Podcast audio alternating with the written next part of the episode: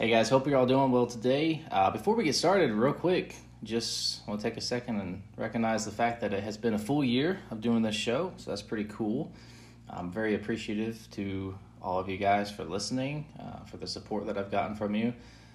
Uh, hopefully, I've been a good influence for the most part. I've been called either the best or the worst influence, depending on the time and place, and I guess what kind of mood I'm in. But yeah, we're still doing it. Um, I'm not planning on slowing down anytime soon. So hopefully you guys are enjoying what I'm putting out there and any feedback I get that can help make me better. I, I definitely appreciate it, guys. But my goal here is to help you out as much as possible. I feel like people in general they they're not taught the skills that they need to really be successful at life. And so if you're if you're going to learn what you need um, past basic superficial things you, you really have to do some digging sometimes.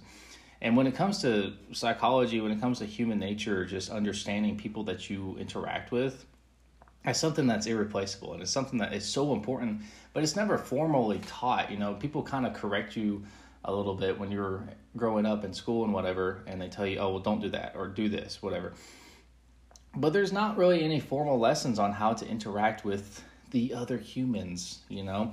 And that's just bizarre to me because it's it's really important. I mean, you have to be able to get along with people.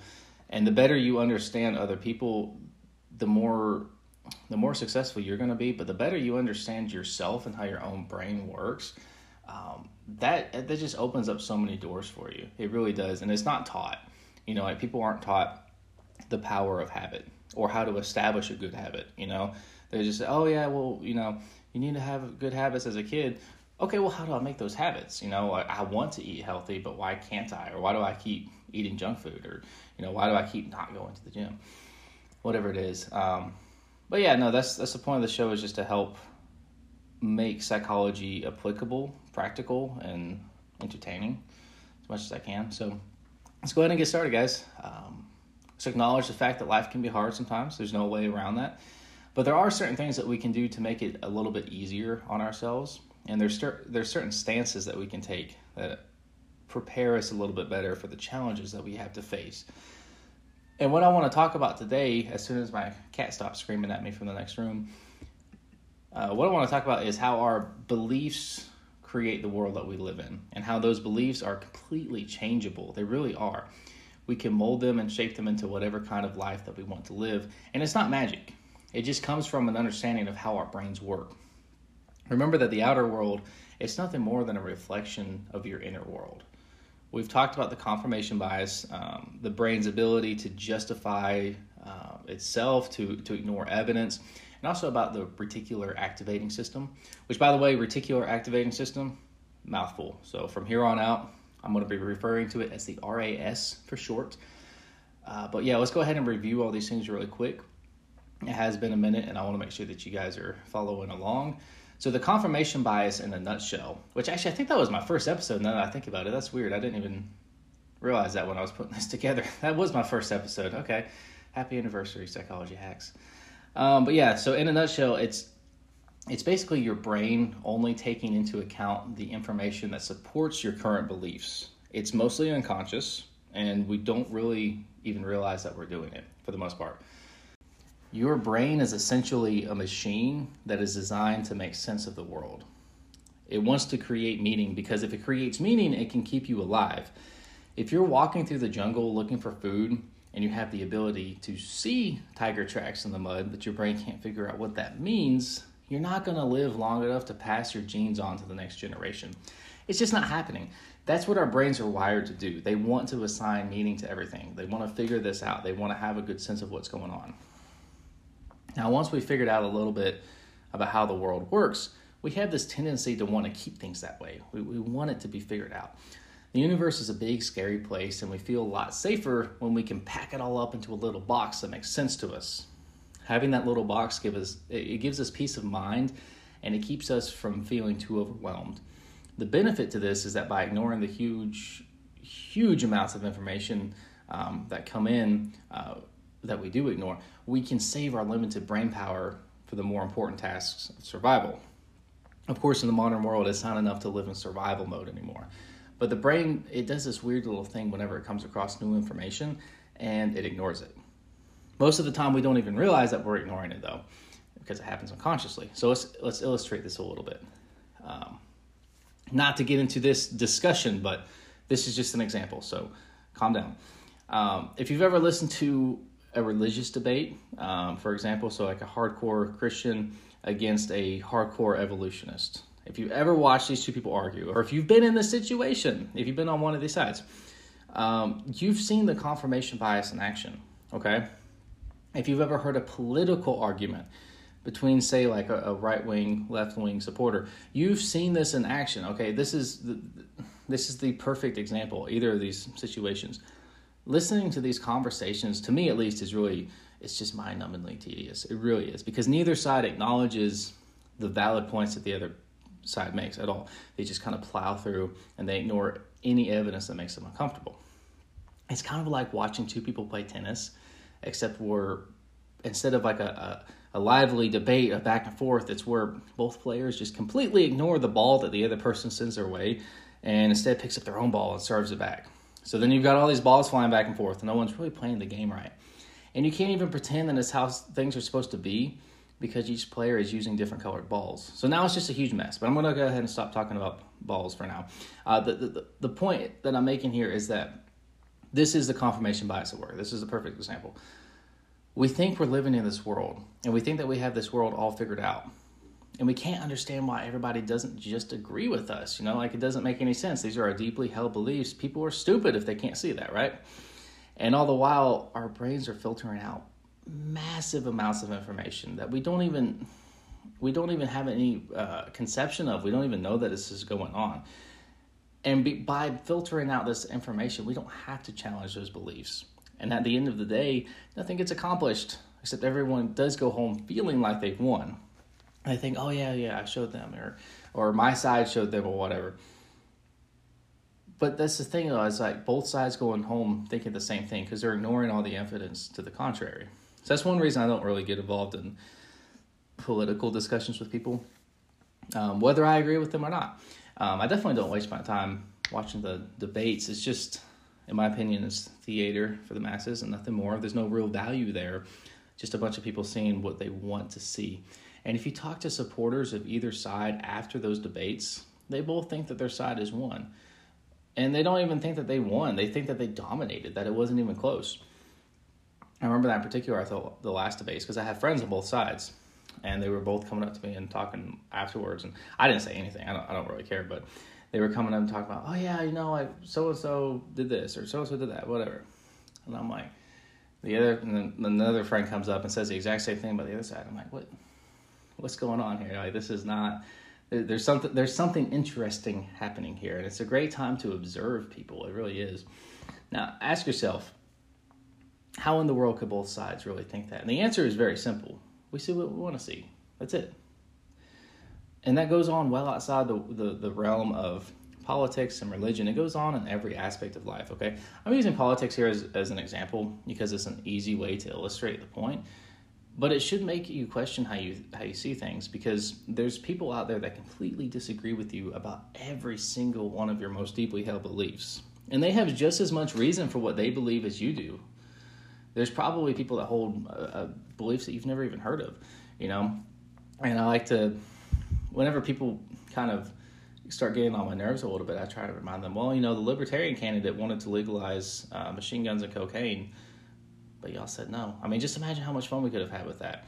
And people just don't have. It doesn't make any sense to them. They're like, I didn't even know that that was on the table. Not that they they care, but it's just a bizarre thing that like they forget about it as soon as they hear it. You bring it up again later, like, yeah, what what, what are you what are you even talking about?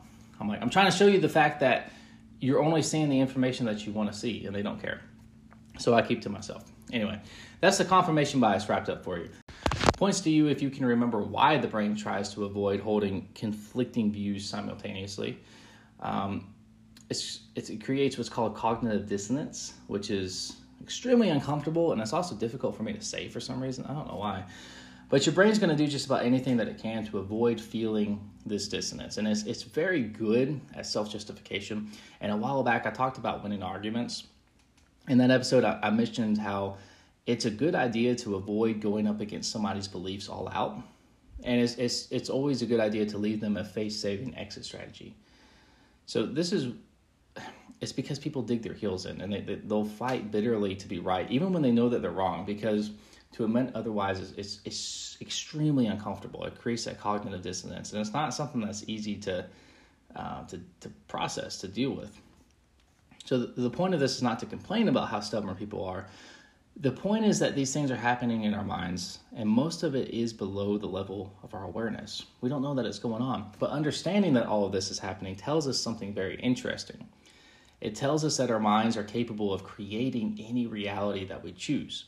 The unconscious will interpret outside events in any way necessary in order to maintain its view of the world once it has one established.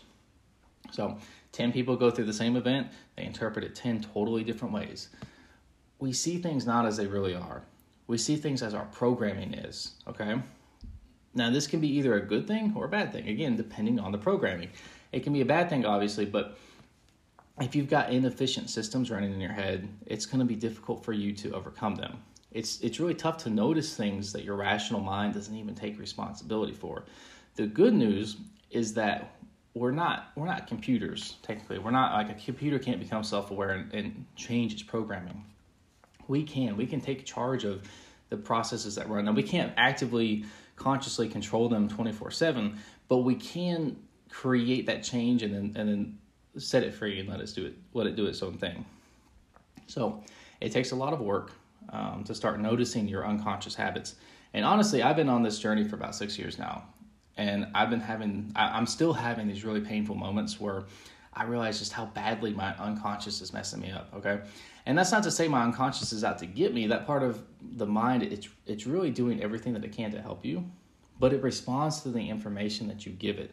It doesn't matter whether or not um, the, the information that your rational mind provides is accurate so if you go through a bad breakup, for example, and you spend weeks and weeks and weeks obsessing over how terrible life is, the unconscious doesn't stop and say, hold up, wait a second. No, no, no. Look at all the good things that are going on. Like you're only focused on the negative. It doesn't do that. It says, oh, you're telling me how bad life is. That must be what you want me to focus on. You want me to focus on how untrustworthy people are. And you got to think when you're in that state, you're in a very highly emotionally charged state. The unconscious speaks the language of emotions. So the unconscious says, okay, well, you're, you're speaking to me in the language that I communicate in, so I understand you. Life is terrible. People are untrustworthy, blah, blah, blah. You know, and I think back to when I was a little bit younger too, before I had learned the healing process, before I had learned how to like actually deal with pain of, of any kind, not, not just like breakups, but I mean, just life in general. And I spent a lot of time really, I mean, just kind of beating myself up and saying all these awful things to myself for years, like like several years. And I still deal with that, you know? And it's it's I've broken those habits for the most part. I don't really deal with that kind of um, self-defeating mental chatter, at, at, least not nearly as much, knock on wood.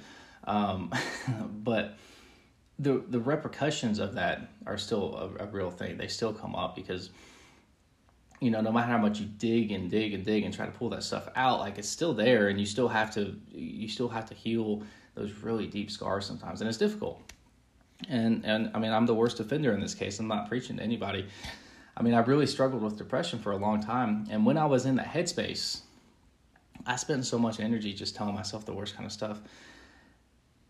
And when you're in a really emotional state and you're just sitting there and you're blaming yourself for everything, thinking that life is miserable, that you're stuck, saying that you're never going to truly be happy, etc. That stuff really sinks in. It really gets to you. I mean, you might think that it's just you expressing yourself and it's, oh, well, I got to let it out. But the unconscious speaks the language of emotion, like I just said. So when you're telling yourself these things in an emotional state, you're programming yourself to think that way. You know, and while I've made a lot of major changes in my life, I still deal with that, like I said. And I'm not alone in that, all right? Even I mean, people that get through difficult times and then it still comes up years, years and years down the road, and they're like, "Well, what's going on? Like, why am I still dealing with this? I thought it was over with." Well, you know, that's one of the reasons. It's not the only reason. I mean, healing is not a, a linear process. You know, it comes in cycles, and things will get better for a while, and then you'll kind of backslide a little bit. And it's not that you're you're stuck at square one again necessarily, but it, it's that's the opportunity for you to show that you've learned the lesson. That's that's when you try and actually you you take the time and, and heal again, you know. And if you're doing things correctly, it won't take you as long this time. But if as soon as those negative emotions come back up, if you give into them and you immediately just start thinking like all those bad things all over again and you let yourself slide into that negative state of mind, well your unconscious is thinking, oh, okay, well this is what I'm supposed to do. You know, if you make a habit of dealing with those storms, getting through them, and actually keeping your head up, well, then your unconscious learns. Okay, well, when this when this happens, that's what I do. That becomes your default, and it doesn't make it. It doesn't mean that it's not hard at all, but it makes it a lot easier. You know, you've got to really you've got to really take time to, to work on those limiting beliefs and that negative self talk. Though it's it's essential. You can't you can't get through the darker times in your life if you're constantly engaging in self talk that keeps you there. You know, you're not going to get through it, you're just going to stay there.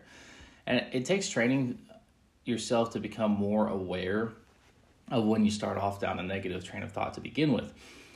After you learn how to bring awareness to your habits and patterns, you can begin to change them. It's it's really hard to hit a moving target, so you've got to establish what your goal is first.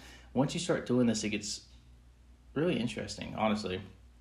I remember when it first clicked for me that beliefs were something that were changeable you know, and I was really resistant to that idea at first because it seems like my beliefs were there for a reason, and that changing them would only have been lying to myself, you know.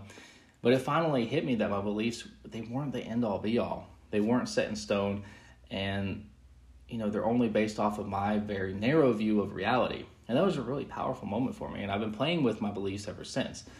Whenever I realize that there's anything holding me back or bringing me down, I always try to take some time and get to the bottom of it. You know, nine times out of 10, I realize that whatever I'm thinking, it's not so much grounded in reality as in my own interpretation of events. I say interesting things happen because, I mean, really seeking to upgrade your belief system, it changes your life in so many ways. And most people stick with the beliefs that they happen to pick up as kids, as teenagers.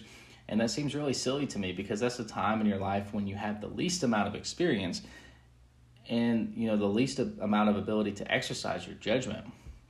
It's also a time when you don't really you don't typically put a whole lot of intention into the beliefs that you develop. Instead, you're you're living in a more reactive state than anything else at the time. And anybody can benefit from upgrading their belief systems. And I call this episode Think What You Want because when it comes down to it, the world is exactly what you think it is. Once you decide to start looking for something, um, the, the RAS is what is responsible for picking up on it. Um, just to circle back to that, I know we didn't really pick up on that. The the reticular activating system. Your your brain is receiving an incomprehensible amount of information at any given time. The amount of raw data that's hitting your sensory organs throughout the day, it would drive you insane if you were aware of even half of it. And you, you just don't have the brain power to be aware of everything going on around you at any given time.